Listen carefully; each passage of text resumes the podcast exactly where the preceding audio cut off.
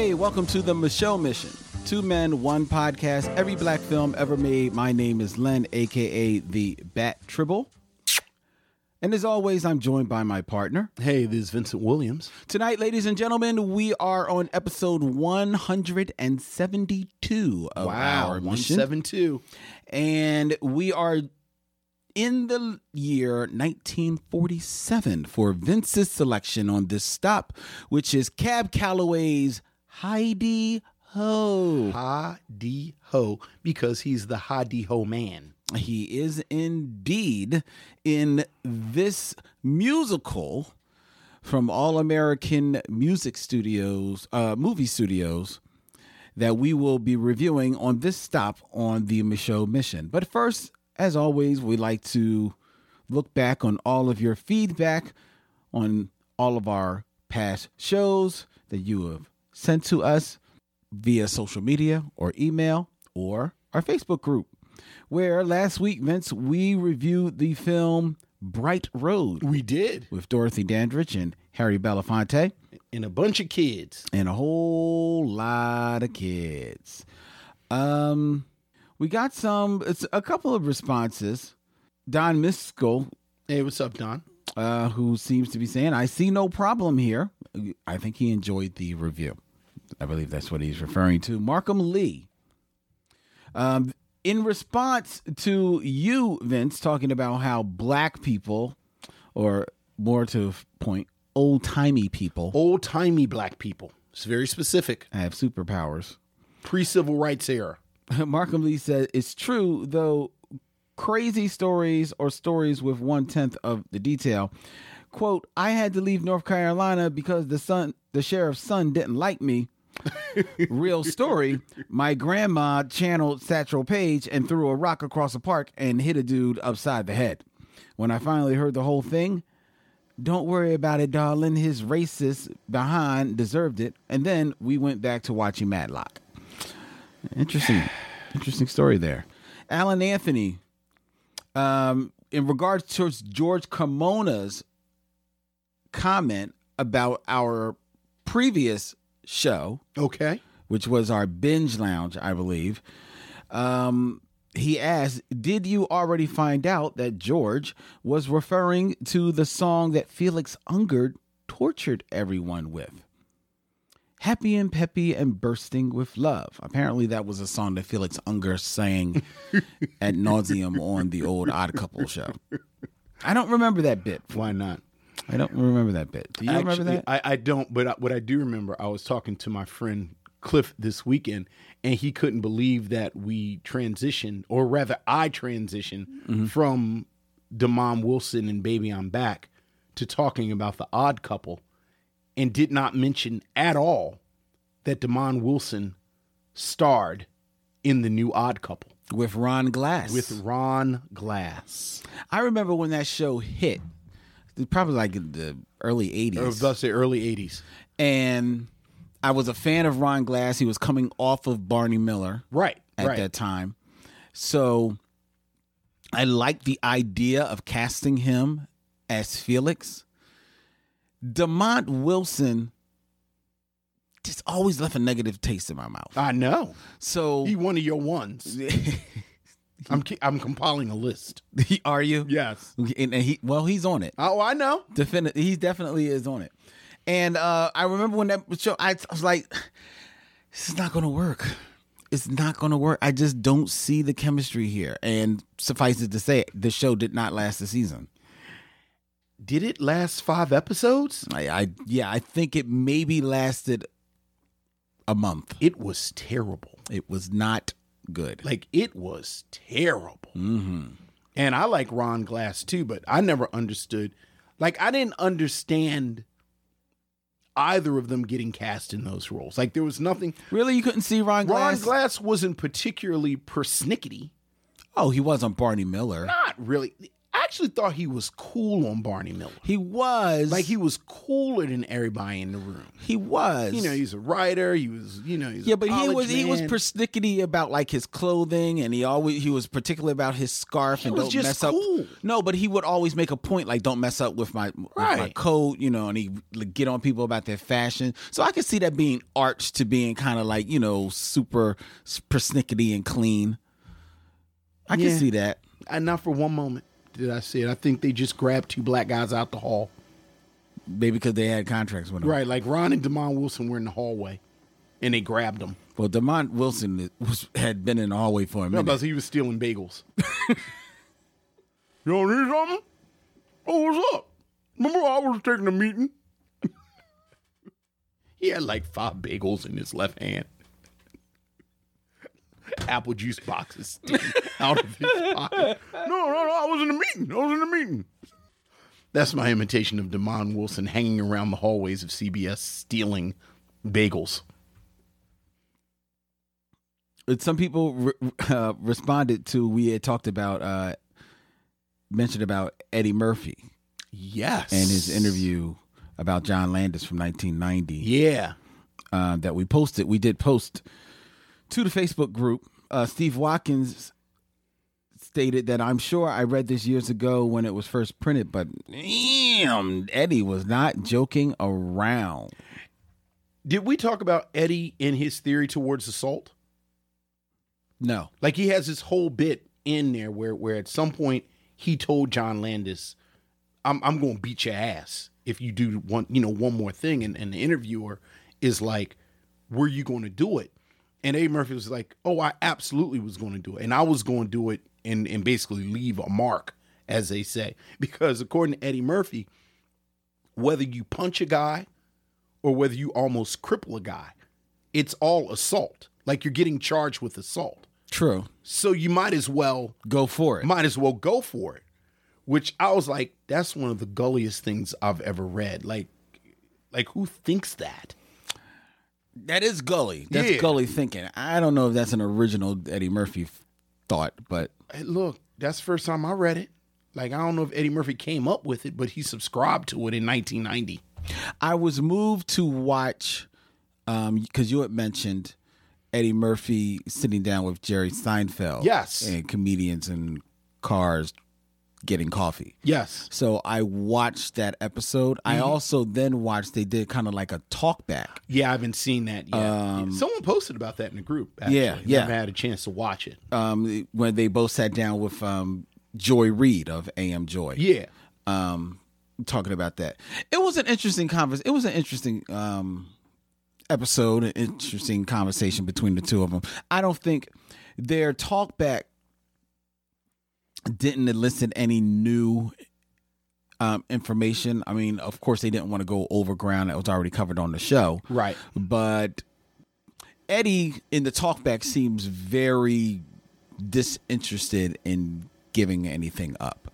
You Yes. know, um, to me, uh, and but the episode between the two of them, I thought there were times where Eddie, which makes sense, uh, wavered from kind of like being on for the cameras and being a little, you know, uh, opening up Yeah. a little bit. And I think he doesn't open up much until they get to the old comedy club Right. which kind of like and they they reference it about how just walking in there and and seeing the sights and and the smell of the comedy club kind of like takes them back in time Right. and i think th- that really opened up the floodgates for him because it's there that he really he goes in about his relationship um his very complicated relationship that he had with Richard Pryor Right. um and with Bill Cosby How about in his very straightforward relationship with Bill Cosby?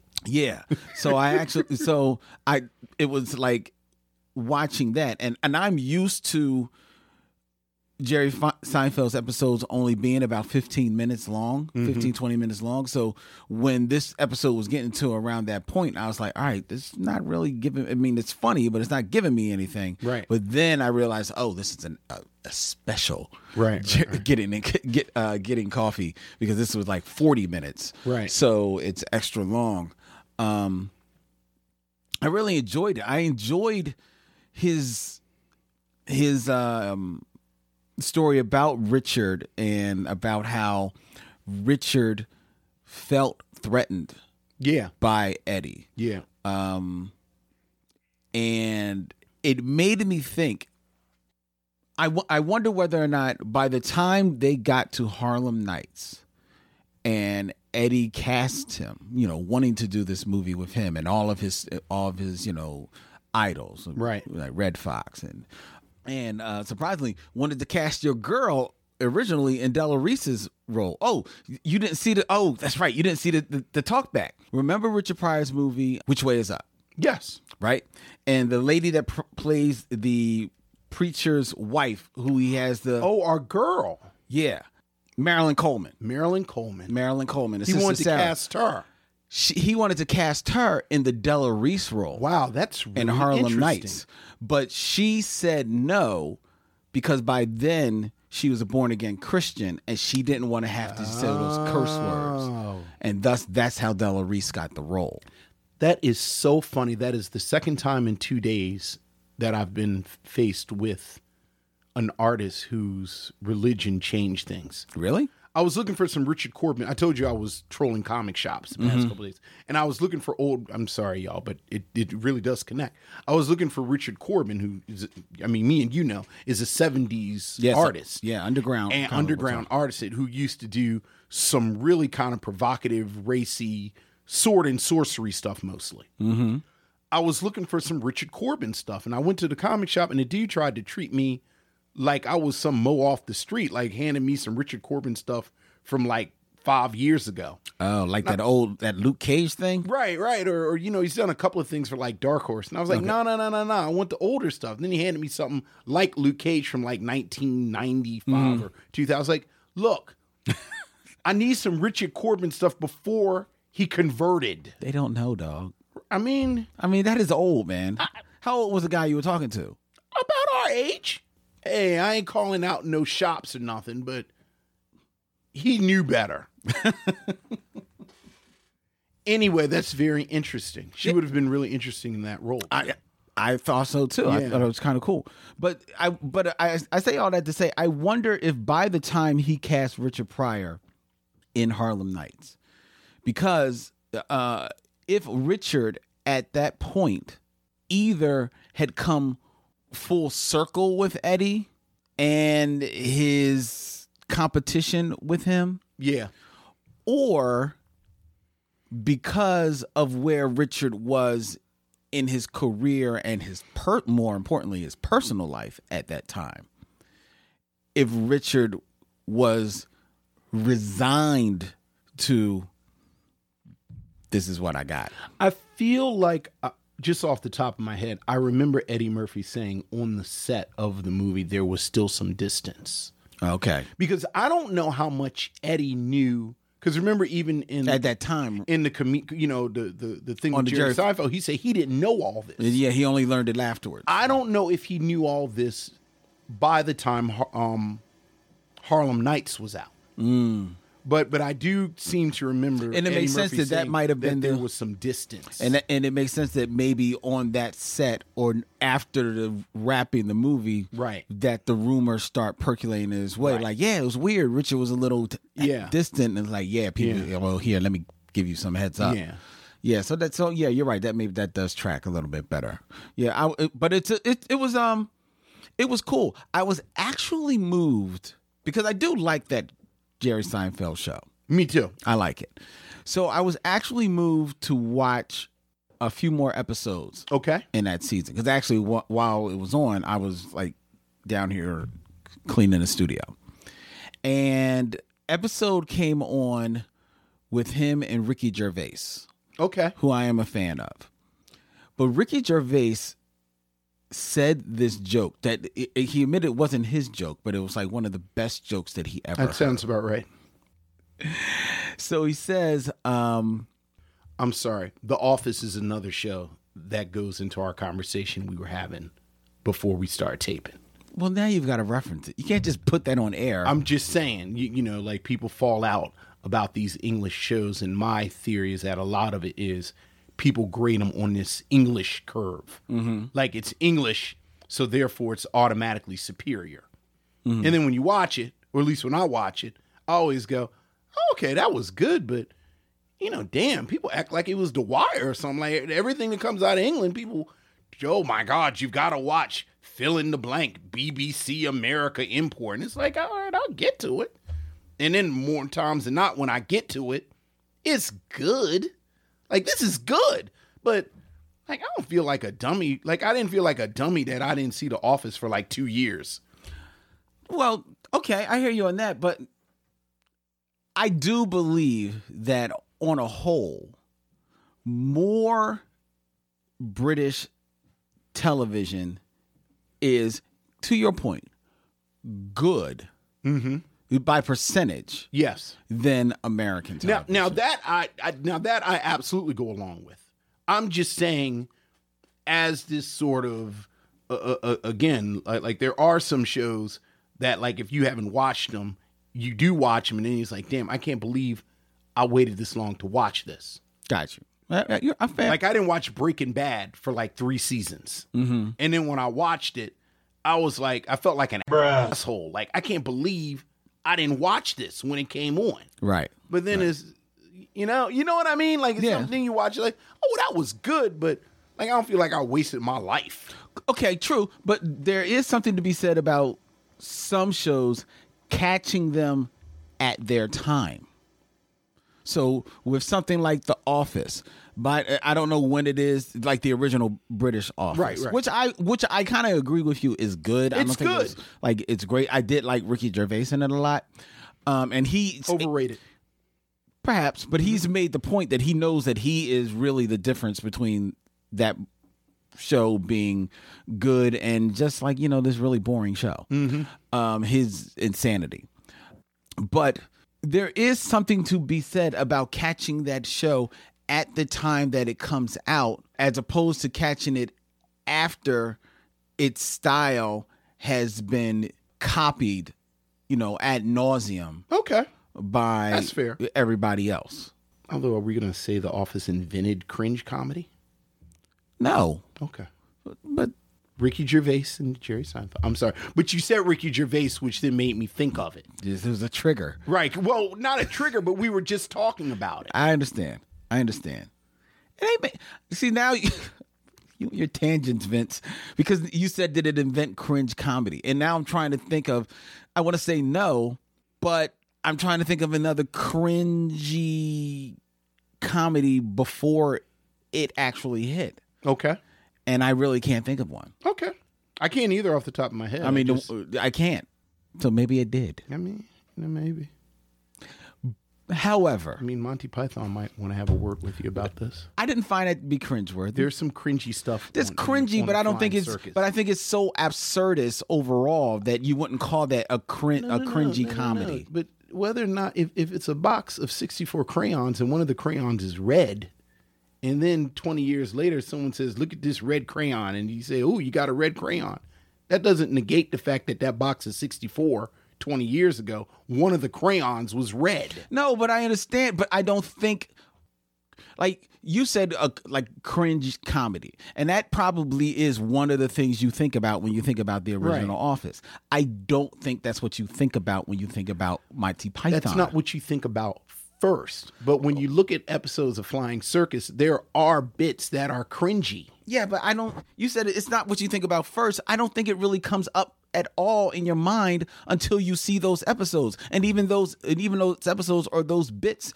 that are cringeworthy, they're so absurd. You're like, ooh, but then you're you're you're rolling over in laughter. so I don't think you you marinate on the cringe. All right, I'm not trying to get now. We're now in the Monty Python Flying Circus. Oh boy, you, hey missionaries, stay loose, stay loose.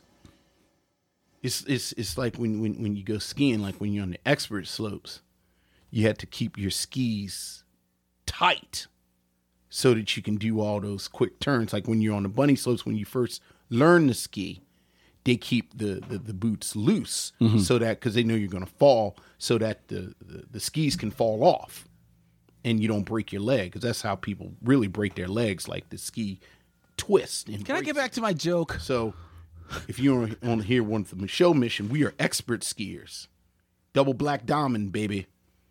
So hope everybody's stuff is tight because we're moving. So Ricky Gervais is Ricky talking, Gervais, Jerry talking, Seinfeld. talking to Jerry Seinfeld. Yes. he tells him about this joke that he heard. An old man in Auschwitz Okay. Dies of old age in Auschwitz. Okay. Holocaust jokes, Right. real high wire. Goes to heaven Okay. standing there before God. Right. Now I forgot the joke. I hate you, Vince. Okay. Okay, you can't start a concentration camp joke and not end it. What the hell, man? You maybe Oh, that's my fault? yes, it's your fault because you that you decided to quote an overrated non-comedian who somehow ends up in comedian conversations who's telling a holocaust joke that belonged to somebody else that's my fault yes, it's your fault. like there are so many steps to the decision that led up to you doing that that you should have said maybe i should do something else i would start with quoting ricky gervais if it was me. Like I wouldn't have got any further than Ricky Gervais said. Then I would say, eh, maybe I'll talk about something else. Hold that thought, ladies and gentlemen. So a Holocaust survivor eventually dies of old age and goes to heaven. And he, he meets God. And he tells God a Holocaust joke. And God goes, that's not funny. And he says, I guess you had to be there. Isn't that, isn't that amazing? What is that? Is I that don't yours? know. No, not mine, no. Where'd you hear that? I don't, I, I don't know where it is. I, I, I- You heard that though? Yeah, yeah.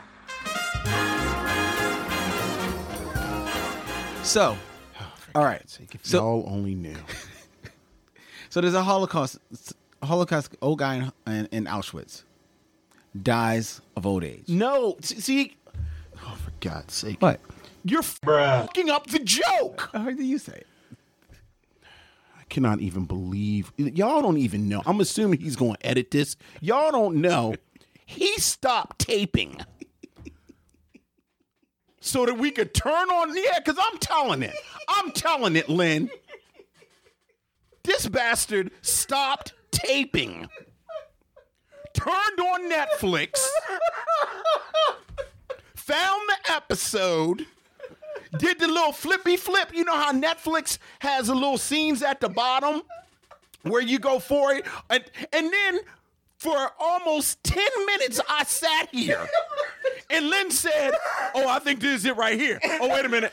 Oh, I think this is it right here. Now then, if you've ever seen an episode of, com- what is it, comedians in cars getting coffee? Yes. It's just Jerry Seinfeld and somebody else walking and talking. So every single still looks exactly the same. So after we find it, Ricky Gervais tells a stupid joke about concentration camps. and it's a stupid joke. I thought it was fun. And then I say, "Is that it?" And then Lynn says, Len goes, "Oh no, it's another joke." So then we watch some more. And then this is the joke that Ricky Gervais tells. The man did not die of old age in Auschwitz. He's a Holocaust survivor. And then he dies of old age. Oh, maybe that was it. Oh, Yes. You're right. You're right. I forgot that part. goes to heaven, sees God, and this newly deceased Holocaust victim, Survivor. or survivor rather, tells a Holocaust joke to God. Right. God says that's not funny. And the survivor says, well, I guess you had to be there. And that's the joke. Yes. It's a great And joke. if you think about it longer than 30 seconds, it's a, it's an amazingly layered and thoughtful joke. And the Yes. first thing I said was, well, this is obviously not a Ricky Gervais joke. And it's not. It's not. He's he he says he, he owns up. He said he, he heard it. There's it, well, I mean, who, who's he going to lie to that he came up with this? Like, who believes Ricky Gervais is this thoughtful and introspective? And then what I said was, it actually sounds like a Holocaust joke that Richard Pryor would have written. Mm-hmm. It's thoughtful, it's layered, it's mm-hmm. funny, but then it's amazingly sad. yes. And that was the joke Yes.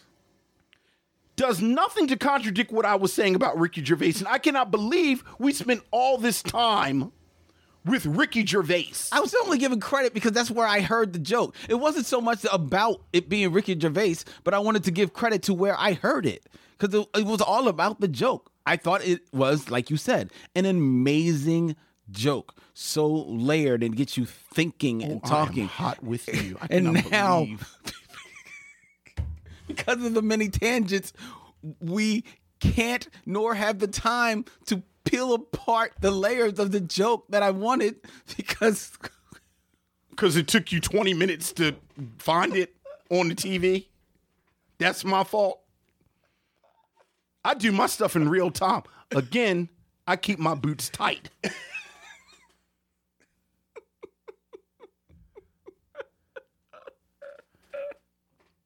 now we ain't got we ain't got time for nothing else. we don't have. Let's just get to the movie. Get to the movie. Let's just get to the movie. Believe I said I know he is not pausing it to turn on. Is this Negro turning the TV on? oh, God, so our review of Hi-De-Ho. We'll be back with the film review soon as we do something funky and have steps in it. Uh-huh.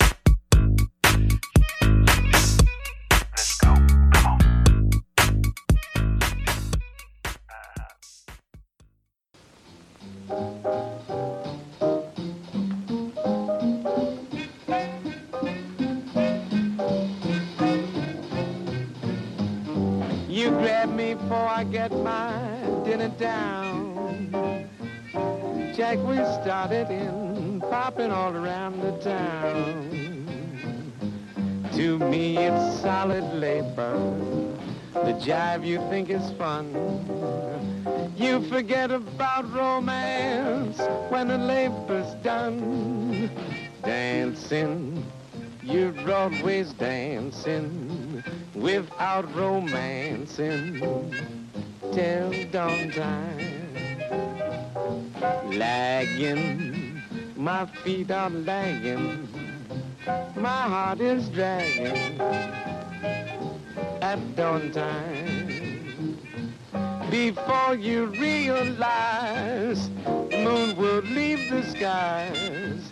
And when the sun shines up above, there ain't no time to love. Dawn time, I think it's high time to say you be mine at dawn time.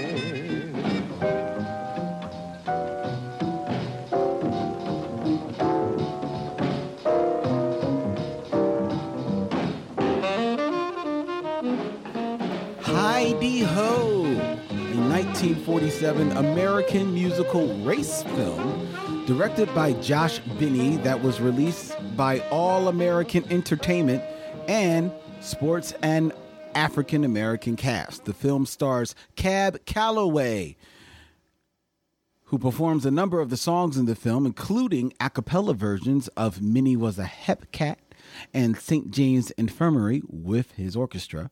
The orchestra also provides uh, music for other performers in this movie that features the Peters sisters, singers, and tap dancers Miller's Brothers and Lois.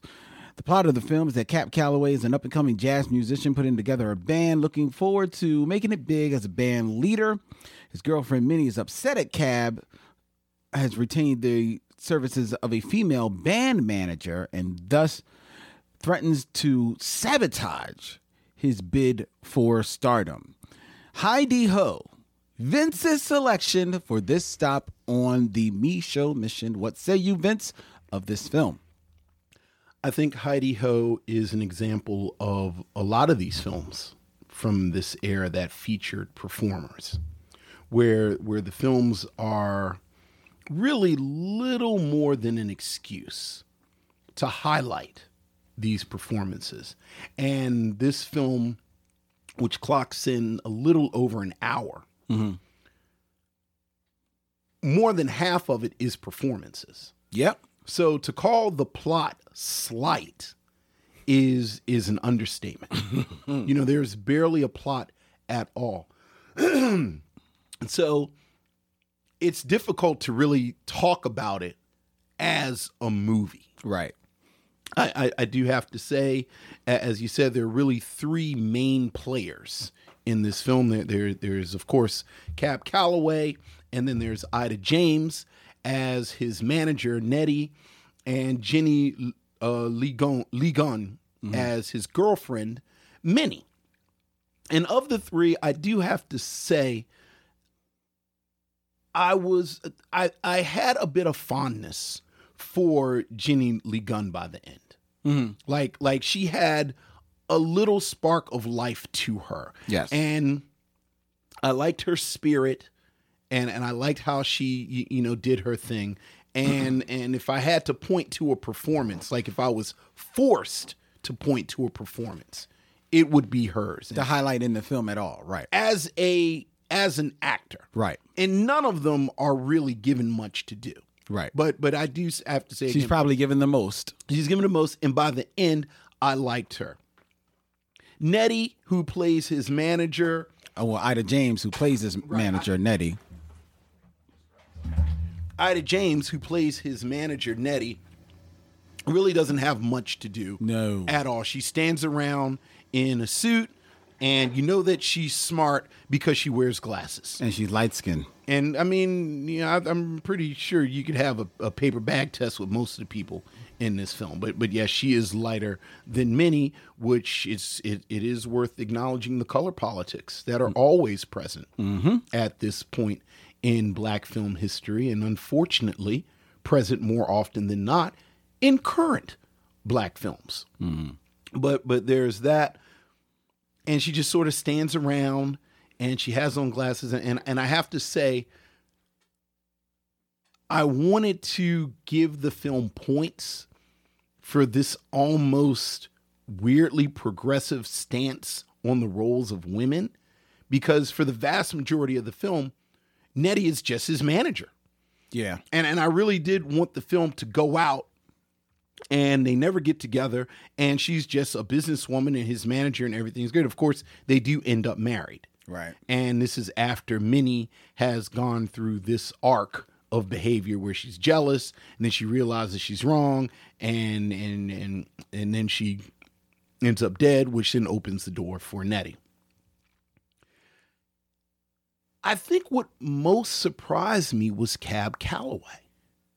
Because the last time we saw Cab Calloway was in a film that was made four years before this, Stormy Weather. Mm-hmm. And if you listen to us talking in Stormy Weather, both of us were struck by the vitality Yeah. of Calloway. Like he is moving and he's got the zoot suits on and he is in that full Cab Calloway mode. Yep. That when we think of Cab Calloway, he's This is what we see. he's eternally in this mode.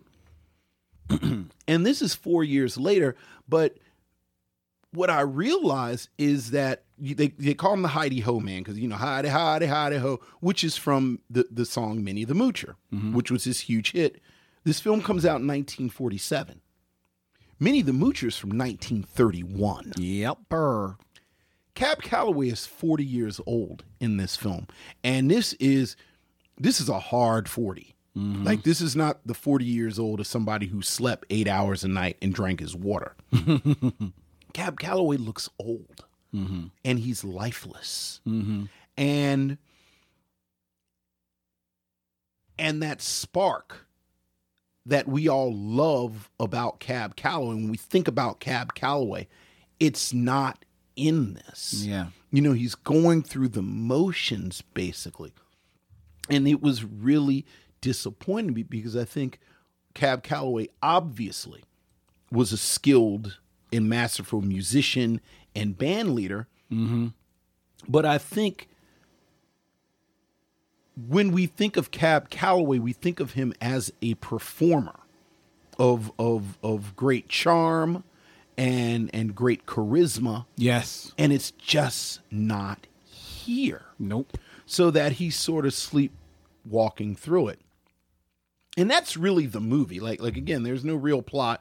There there are a couple of things here and there that, that you know I thought it was interesting. There's this character who's always sitting in a corner reading the newspaper Yeah. which is kind of cute. And It's like, okay, that's a nice little sight gag. But but as a movie, there's not much to talk about. I, I think there are other things. Like I said, I thought the role of women was interesting. Like this is interesting for it to be 1947 and Nettie is his manager, and even his relationship with Minnie is more complicated than you know. I, I would grant a lot of these films where you have the the bad woman and the good woman. Mm-hmm. Like the thing about Minnie is within moments of this film coming on, Cab Calloway slaps her and knocks her down. Knocks her across the room. So this is not a man who is being preyed upon or or or a man who's caught in a bad situation. They establish Cab Calloway's character comes with his own stuff. I thought the whole um the whole notion with the performers, there were some interesting performers. I, I think there, there's a group called the Parker Sisters. They're the Peter sisters. I'm sorry, the Peter Sisters, and I like them. I did too. I, I like them a lot. And and in a in a in a case of synchronicity, before I watched the film, I was watching all the VMA performances, and and and Missy Elliott performed, and of course, I'm I'm I'm obsessed with Lizzo. Don't like I'm all I'm all Lizzo. You're all, the time. in. I'm all in on Lizzo. And part of the appeal of both of these performers is that they don't, you know, fit into the mold of what we think about when we think about video representations of beauty and and, and they're bigger women, this that, and the other. But the Peter sisters are right there in 1947 Right there. doing their thing. Like they have a little, you know, the old the old girl from Baltimore. And and the Peter says she gets her and she dances a little jig with her man, Mm-hmm. and it is fantastic. The other performance that stood out for me, the Millers brothers plus Lois, There, yeah, dude. yeah, right. This is at the end of the movie. Again, we've been doing this for a while, so we kind of know how this works. We had moved to the part of the film that now there's going to be dancing and singing and this, that, and the other. Yes, the show. So I'm pulling up stuff. I'm, I'm I, you know, I'd fallen down a rabbit hole with Dizzy Gillespie. Talk about Dizzy Gillespie in a minute. And I looked up, and these phenomenal dancers are dancing. They have this bit where they're the Millers brothers, and then one of the brothers married Lois. Right. And then Lois comes into the group as well. They have these maybe, what is this? Two feet, three feet? Yeah, about two, two, about three feet. About say. three feet high letters that spell out Millers. Mm-hmm. And there's about a foot space between each of the letters. They have a dance number where they are tap dancing from letter to letter. Yes, Then they have this tower that's like five feet off the ground Tower of Planks. of planks that Mm-hmm. they're dancing on. I had to stop what I was doing.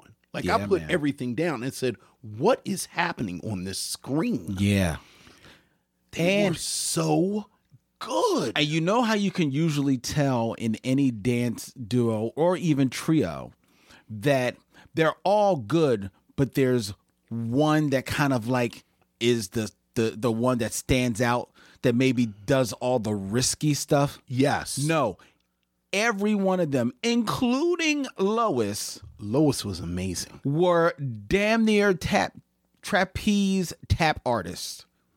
in this movie. It was insane. Yeah. Oh, oh, it was crazy. yeah. but it is what it you know it is. It's it's it's i think the commentary and and and we can talk way more about cab calloway's age because i do think that's sort of an important topic with this film. Mm-hmm. But as the film itself it's very slight. Very. very slight. And the performances aren't profound enough to make up for the slight the, the, the slight nature of the film Right. Right. You're right. They- They're and by performances, are you referring to like the show at the that closes out the movie? and i'm talking movie? and i'm talking about cab calloway's performances throughout the Well, film. Cab Calloway perf- throughout the film, I think his age plays a part in his lethargy, right? And Right. just being just not having the energy. Um and I, I especially because I think there are scenes where you see him uh digging for it right like digging, you know, trying to get him, get himself riled up for it. There's a scene with um, they all, you know, he, Nettie has corralled an audition for his band for this guy who's opening up a club, and he wants, you know, she wants to get Cab and the, and and his band in there as the music for the club. So he- she's arranged an audition for the band at Cab Calloway's apartment. So the guy is there and and the band is there. Um it's it's it's weird. It's it's a weird like staging because this is a movie only because it says it's a movie. Because in every other way, the the production it like feels like it's television, Right. Because the Nettie and the club owner are watching Cab Calloway and his band perform, audition for them, but they're standing behind them. So, so you you would think you would at least have them off on the side. You would for think. whatever reason, if you can't stage them in front because you maybe just don't have like a really full set, you've only got like a sound stage, Right. You'd at least put them on the side so it looks like they're looking at men on the face. But no, they're decidedly standing at the door behind them as they perform out towards the camera. yes So it, it- that's a little weird. But in though in that scene, you see Cab Calloway digging deep, trying to to to get his motor going. You know, you keep waiting to see him do like his high step. You know, um, and and and, and just really just stretch out and take control of whatever space he's in. Okay, on the audition, maybe we're not going to see it. You're only seeing a little bit of it. And that's how I felt. I was like, okay, he's auditioning. But then when you do see him in the club, anytime you see him in the club, you're waiting for the number where he's going to show out. And it never comes. No, it it, it, it never comes. And and that is the disappointment in this because as lethargic as he is, he still is a presence mm-hmm. that you can't take your eyes off of. So you want you you, you want so for him to give you so much more. Your eyes are begging for it. Like Cab, bring it for me, Cab. I know you bring it. Right. I bring it. There's only 15 minutes left, Cab. Come on, come on, bring us home, Cab. nope Nah, son, I'm done, son. nope nope nope nope That's why I got the Miller's brother, son. Look at Lois, son. I'm done. I'm in the back. Yeah. I'm like he's like it's, I'm like whoa that that is that that really like took me out of this movie a little bit. Plus, you mentioned a moment very early in the film when he does slap Minnie Yeah. across the room, and I know that in movies of this time it is certainly not unheard of for a man to basically slap a woman. Right. Right? Um and and many oftentimes it's done for comedy's sake. Sometimes it's done for dramatic sake. Um, so it is almost like this accepted behavior, Right. that you see in the movies, right? But it's one thing to smack a woman or sla- slap a woman. Wrong either way, but it's Yes. one thing for you to see uh, you just slap a woman. But like you said, he smacks her while she's sitting on a like a bed or a Yeah. couch, like Oh, a yeah. chaise lounge, and she tumbles to the floor. Yeah. And I can't help but imagine that, like, just that act of violence alone doesn't kind of like, if you're an audience member watching, just like, ugh. Well, Like, it- make you, like, you, we talked earlier about cringing. Yeah. Like, does that cringe you on his character? well, the rest of the especially film. with it, I mean, even if if you say in good faith that that this is 1947 and it's something that's just done, in the same film, when she's plotting against him with the crime lord Mm-hmm. Mason, Yeah. who they establish is this. Well, he's a crime lord. He's a mobster. Right. He slaps her, Yes. which seems to be further evidence of how bad he is. Mm-hmm. But his slap is is is not nearly as bad as Cab Calloway's No. earlier in the film. Exactly. So even as an audience in 1947, I don't know what you do with that. Exactly. Yeah. And so like seeing that that really it bothered me because outside of that act, you're asked to side with Cab Calloway for the rest of the movie. And I can't get that out of my mind. Well, he's a jerk to her. The very first thing Cab Calloway says to Minnie, he picks up a glass that is half filled and he tells her, Come out here and freshen my drink. And then she comes out and is, is kind of sexy, sexy, and opens up her robe and says, Do you see anything else that you might like? And he says, I see somebody who needs to freshen my drink. I like- forgot he did say Like, that.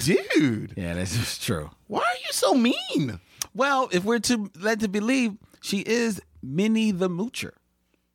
I mean, he's living in a rooming house and living hand to mouth himself. Yeah, he ain't really mooching, but so much. Right. Which is uh, which is another. Uh, Like it seems like Minnie's thing is we're both kind of hard scrabble. here we are. Let's do it. Let's be together. be together. You know, except for this dude sitting out in the corner Reading the news. reading the newspaper. Um, that also speaks to uh, where Cab Calloway is at that point in Yes, his career. sir. Because That's that point right. in his career, he's hard up. You know, uh, Minnie the Moocher, like you said, 1931, almost 20 years pr- prior. Yeah. You know, um, and was a million dollar selling song. Yeah. Some consider it the first million dollar either song or jazz song. Right, record. right, right. Um, but he's a long way away from there. He's about to lose his band. About to lose his band. They're about to like, like, dude, we are out, dog. Yeah. He is about the hard times are coming his way. It, uh, in nineteen, the rest of nineteen forty seven, and I can't imagine that that that a lot of that is also showing in his faces because not only is he lifeless in this movie, the band, I mean, they jamming, They're okay. they're they're okay. They're playing some good music, but they're not tearing the roof down. Well, here's the thing. It's 1947. Well, there are two things. First and foremost, while Cab Calloway's band was always, I mean, it was a, it was a it was an orchestra in the 30s mm-hmm. behind one of these dudes. So you know the band is banging. Right, right. And let's point it out: the Cab Calloway, it- it's incredible performer as he is. He's a band leader. He's a band leader. He wrote this stuff, Right. all of that. But I don't think it is unfair to say that when we talk about the great bands, mm-hmm. Count Basie, Duke Ellington, yes, hell, you know, I'll fold like Nelson Riddle in there. Mm-hmm. You know, let's bring some white folks in. No, yeah, When we talk about the merits of their bands, we talk about their bands. yes, I'm not a big band dude, but it seems to me that the vast majority of the conversation around Cab Calloway and his band is around Cab Calloway. Right. He's wearing the zoot suits. He's doing the dance, you know, the cakewalk. He's mm-hmm. doing, you know, all of this so that Cab Calloway is the real focus. Mm-hmm. So we get to a performance like this, and he's listless. Mm-hmm. You've already hobbled what brings you to the Cab Calloway. What brings you to the t- yeah, right. Not to mention, it's 1947.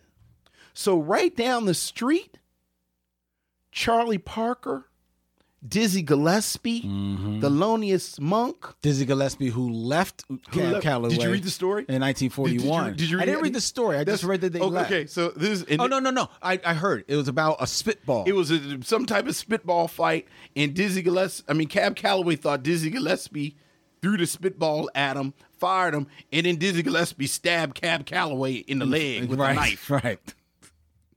See all this stuff. Like, uh, boy, I wish I knew all this back in the '90s when they were telling us that hip hop was filled with violence and misogyny. It's like, come on, yo, come on. But right, so all of them are basically inventing bebop. Mm-hmm. You know, is this some is some young boy playing a trumpet? Mark Davis, Yeah. Melvin Davis, something Davis. Miles, ladies. so that it just comes off as old Yeah. and stale. Yep. Competent, Mm-hmm. well played, Mm-hmm. but you completely understand the difference between the energy in this 1947 performance and the one in 1943. Yep.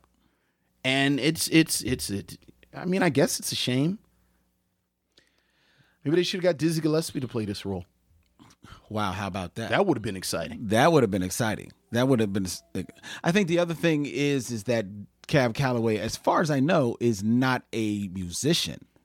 Right. He writes the music, but he's not a musician. So, you know, um, there are, at this time, you know, the front man is probably starting to go a little bit out of favor because they're like, yo, dude, uh, I confront the band. You know what I mean? That's why, why Dizzy Gillespie leaves and goes on to the stardom that he that he has. You know, um, Cab Calloway in 1947 is still living off of Minnie the Moocher and the subsequent mo- mini songs that he wrote after that, like Minnie the Hep Cat and Yeah. and Minnie's wedding and all, this other Right, stuff. right. I mean, he rode that whole. Hep, I mean, he kind of invented that hep. Well, not invented, but he was the first. He was like at the forefront yes, of people, of, you know, being hep cats and not knocking suits his and, legacy. and and copacetic and all of that. Right. But again, that is not connected to the music. Right. That is the personality. That's still the personality. And if you foreground your personality, if that goes, yeah, you know, you're, you're left with this. you're, you're left in 1947 where, with this. where let's be clear, folks, we're not putting the cart before the horse. I looked up all that stuff about him about to lose the band, and he had major because I saw on his face. I said, "Why does Cab Calloway look so old?" mm-hmm. You Yeah. know, he's wearing this suit that's and his and his and his shoulders are drooping, and it's only four years later. I know. But It's it's which also begs the begs the point of when the movie the plot of the movie wraps up about 45 minutes in yeah, because Slight does not do it justice. It is it's bare it's barely an episode of of uh Brooklyn 999. Mason gets shot. The, the mobster gets shot. They leave his body in the hallway. No, you didn't you see the cop? Oh, Good riddance to bad rubbish. and then they left. I was like, is some they just gonna leave his body there? well, yes, they did. Then they Minnie has been shot and nobody says anything about a doctor. Well, well but but Cab sung her. They just left her with Cab. as Cab sung her a song, sung her song Yeah, yeah, yeah. as she slowly slipped away. As she slowly. Which I do have to say, away. like you said, she, you know, the the actress is given the most to do in this in this movie, and I do have to say, uh, Jeni LeGon, she's not doing anything, you know, world or she's not Angela Bassett on the scene, Right. but I was moved by her death scene. Hey, man, I was completely Team Minnie by the end. I was. Like when he actually married Nettie, I said Minnie was right about her the whole time. Well, you know what? I thought about that. And if you notice, what they do in this film is that after that 45 minute mark, and then if you hit pause, ladies and gentlemen, you, you realize, wait a minute, there's an hour left. I know the story's over. What? It's like, are they tagging on another movie? I don't know what's happening. What they do is then they go into a montage Yes. of Cab Calloway and his band basically being successful all across the country. That's right. You see the Sphinx. Right. Uh, in in the world. They go on a world tour with my, mellow my man. Yeah. So, and I think they do that purposefully to show that there is a passage of time. Yes, absolutely. In between Absolutely. many dying And and him realizing and him that- that life goes on. with life Nettie. goes on with Nettie. And you can tell because in the montage at one point she takes her glasses off. right. It's like, uh oh. Right. Right now. Right. So so I think they realized Minnie was right the whole time. I don't I don't think Minnie was right. Minnie told Mason, you need to go over there and take care. And Minnie was giving orders. She was. And then Mason slapped her. And I was like, Minnie should be in charge. because right because Mason later does says hey, we should have listened to Min- Minnie the first time. It took him out. Minnie was too good for everybody in this movie. well, she was too good for this movie. You're right. Jeni LeGon was too good for this movie. Um, she was. She was. Oh yeah, I didn't realize it. She was one of the first African American women to establish a solo career in tap dance. How about that? Because she was fantastic. She was. I mean, she's no Lois. no, she's not Lois. The Miller's brothers She is not Lois. and Lois. It, uh, and speaking of, so when you got an hour left, you know, okay, and then you see it, it opens up on uh, on a stage. Oh, we've got a show coming. Now it's time for the show. You know, it's like it's like that very special, you know, episode of Cab Calloway. So this is when you think Cab Calloway is going to show show out, and then he actually has because he, he leaves the stage for a little bit and he Yeah. comes back and he's got like the tramp suit on. I'm like, oh, yeah. oh yeah, Yeah. y'all bow y'all in for something now. Nope. Nope, No, you're not. no, you're not. No, you are so not. disappointed. It it It's that was so disappointing. well by that point I I had no expectations. Like I really it really did kind of throw me that opening scene when they showed him laying on the bed and then Mm-hmm. he got up and just looked like well old. yeah, He oh. looked old. Yeah, yeah, yeah. Let's talk about the Peter sisters for a little bit, who you talk talk Yes. touched on, who I actually really did enjoy. So I too went down a little rabbit hole of Peter sisters. They were an American female vocal group. Uh, founded in the 30s, they were they worked all the way to the 60s, specializing in blues, swing, and jazz. Um, they were they were three sisters, if I re- remember correctly. It was uh, Maddie, Ann, and Virginia Peters. Okay. And while while they made their bones in jazz and they would, you know, sing at some clubs here in in the states, they actually made their fame and fortune overseas. Okay. They were That sounds right. They were huge in Paris and Italy, which is where many of the sisters, including their other two sisters, Uh-oh. Edith and Joyce, who will become a prominent vocal duo of their own. Okay. Many of the sisters would settle in Italy for the majority of their lives. That's all right. It's like watching that, I was like, because I had never heard of them before I seen this. No, movie me either. and like you said, they had it, it- they they were um, women with uh, let's say generous figures, Yes. but they had angelic voices. and and presence and Yes. humor. Yes, you could and, see it. and and energy And chemistry, they and loved each like other. They were f- uh, look again. I think that by the time you get to that point, you're almost sort of waiting for it to go off Mm-hmm. because so much of it has been listless, and then this happens, and it is this burst of energy yeah, yeah. always always say so so so when I was working for the city paper, I covered a TLC concert like Oh. towards the end of TLC's career, and and I don't know if you remember, but the three of them were kind of beefing. Oh yes, And time. I remember what I wrote was that you, you can tell that TLC is, is going through these cha- you know hopefully they bounce, but you know all that kind of boilerplate stuff. Mm-hmm. But it was this kind of listless performance, mm-hmm. and I said, and it stuck out so much because a group opened for TLC, and I don't know who these girls were, but they were electric. Mm. It's these four girls from Houston called Destiny's Child. and they burned the stage down.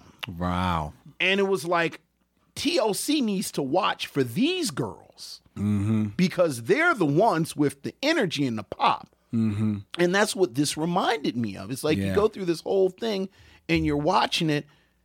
And, and like like like like I said, I I was I was doing my stuff. Like I had my screens open and I'm looking up Dizzy Gillespie and then then, then I got real distracted. So I was looking up because you know they say like so um they, they say that Sly of Sly and the Family Stone Mm-hmm. and Larry Graham were like shooting at each other and trying to cut each other. Oh, So- yes, so time. so you know now I'm now I'm now you're looking at all right. I'm, I'm just down the rabbit. I'm down the rabbit. You have a rabbit hole of beef. of musician violence. like I had taken my little notes, but then I was like, didn't Sly of Sly and the Family Stone and and, and Larry Graham weren't they beefing? It was PCP involved, so now I'm looking at that. But then I, I couldn't. I, I looked up, and it was this magnificent performance on my screen. Mm-hmm. So I had to stop what I was doing and pay attention to the film. Right, right when the Peter sisters hit, and then right after them, you've got the Millers brothers and Lois. Yeah, come on and just take it home. yeah. And I could have watched a movie of just them. Well, I spent about 20 minutes looking at Miller's Brothers and Lois performances. Like, because I On like, YouTube. I was familiar with the Millers brothers. I didn't know that Lois would then become a part of their act. Right. But and it's probably because I was introduced to the Millers brothers because by this time, 1947, they'd been around for a little bit. You know, so I saw the older videos of, Mm-hmm. Okay. of just them. So seeing Lois, I was like, oh, okay. And I'm thinking Lois, like, all right, oh, they're going to throw her like a bone. Right. no. Lois, you don't throw me nothing. Mm-mm. Mm-mm. Yeah. And not for nothing, I think it is worth mentioning that Cab Calloway had been in films, shorts and, and, and other kinds of films since 1931. And you look at his IMDb, and it is almost yearly, if not twice a year, Yeah. that he's in films and stuff until this point. Mm-hmm. And then he doesn't act anymore for 10 more years. Nope. He's in um the the, the Spirit of St. Louis, St. Louis Blues. St. Louis Blues. 1958.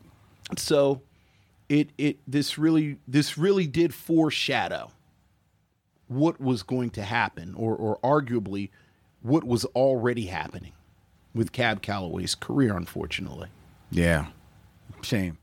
That that's a shame, but you know, say what you want, he still is a legend Oh, no doubt. of of renowned um and it's good that to have any type of film of him. Well, I've mentioned this before about other performers. I actually think it's even more important to have something like this so that you can see the humanity.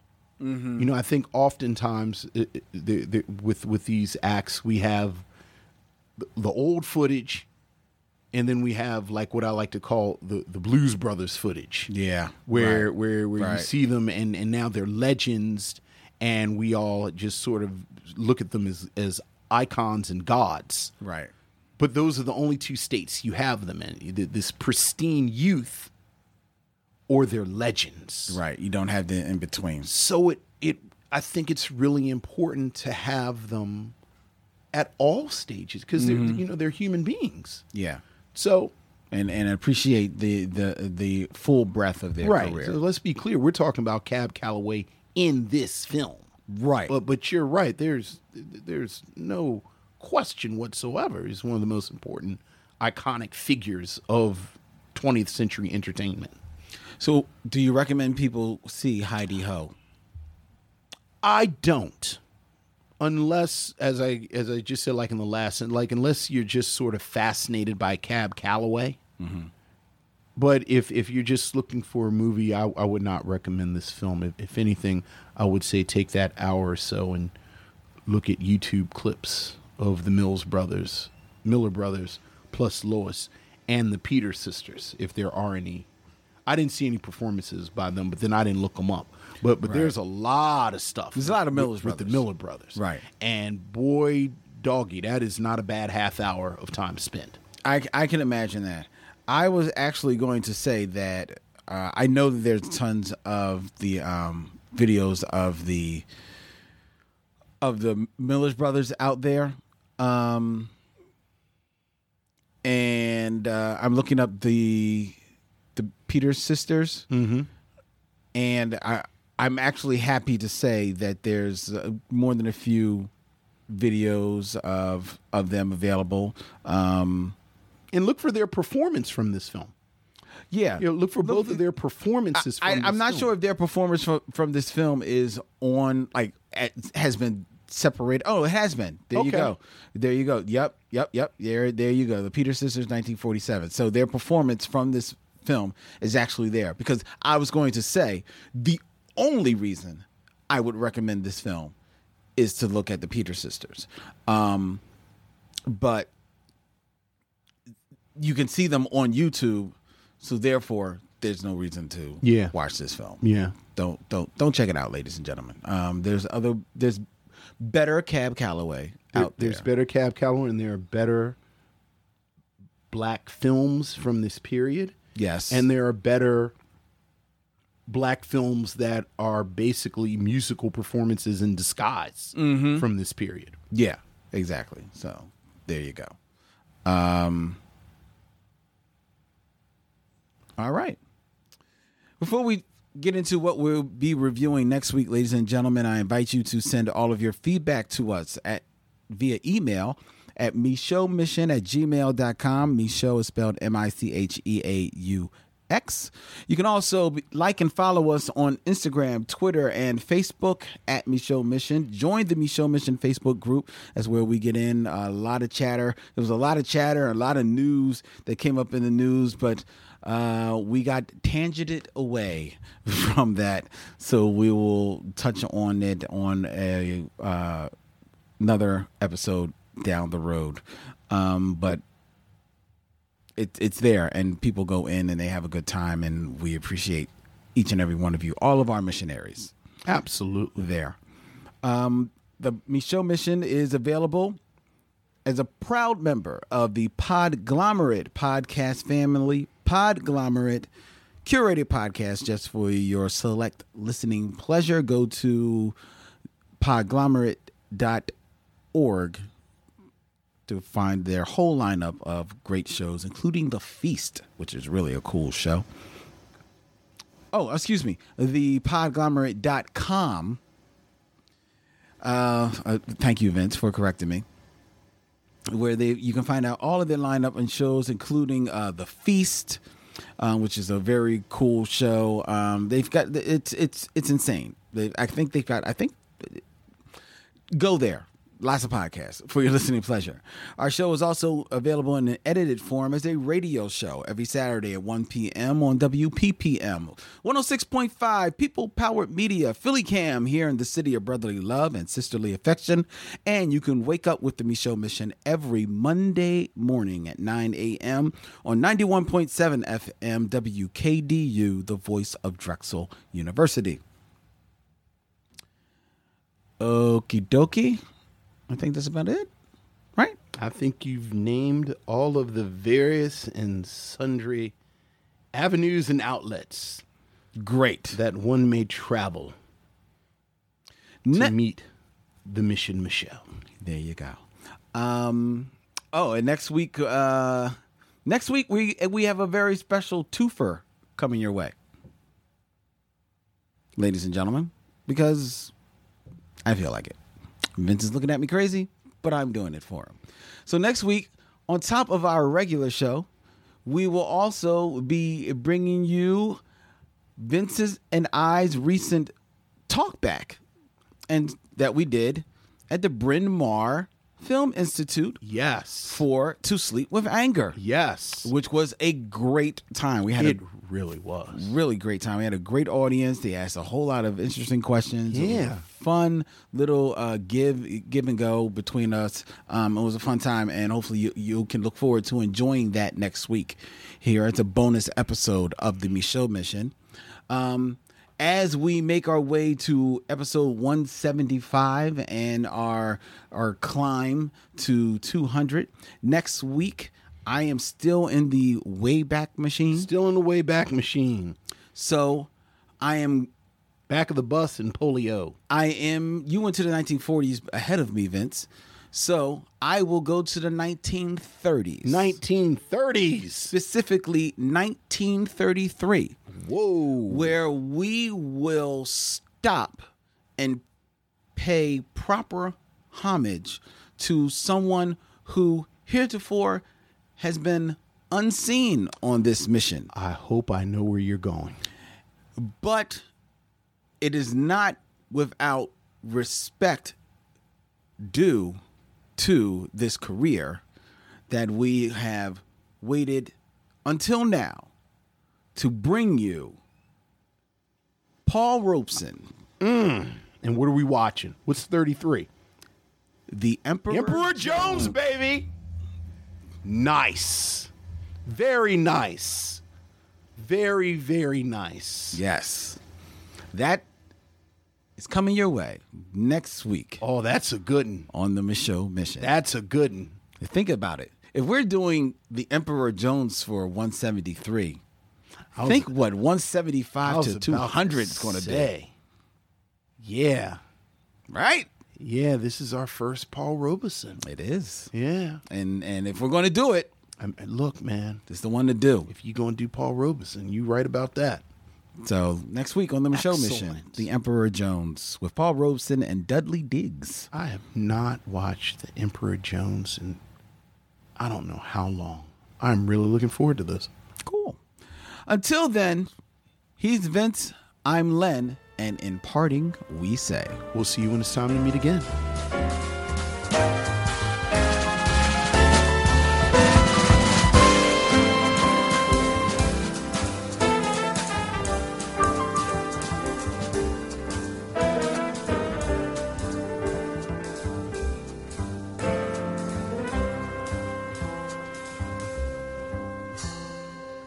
It's time to bid adieu. It's been a pleasure knowing you. I'll see you when it's time to meet again.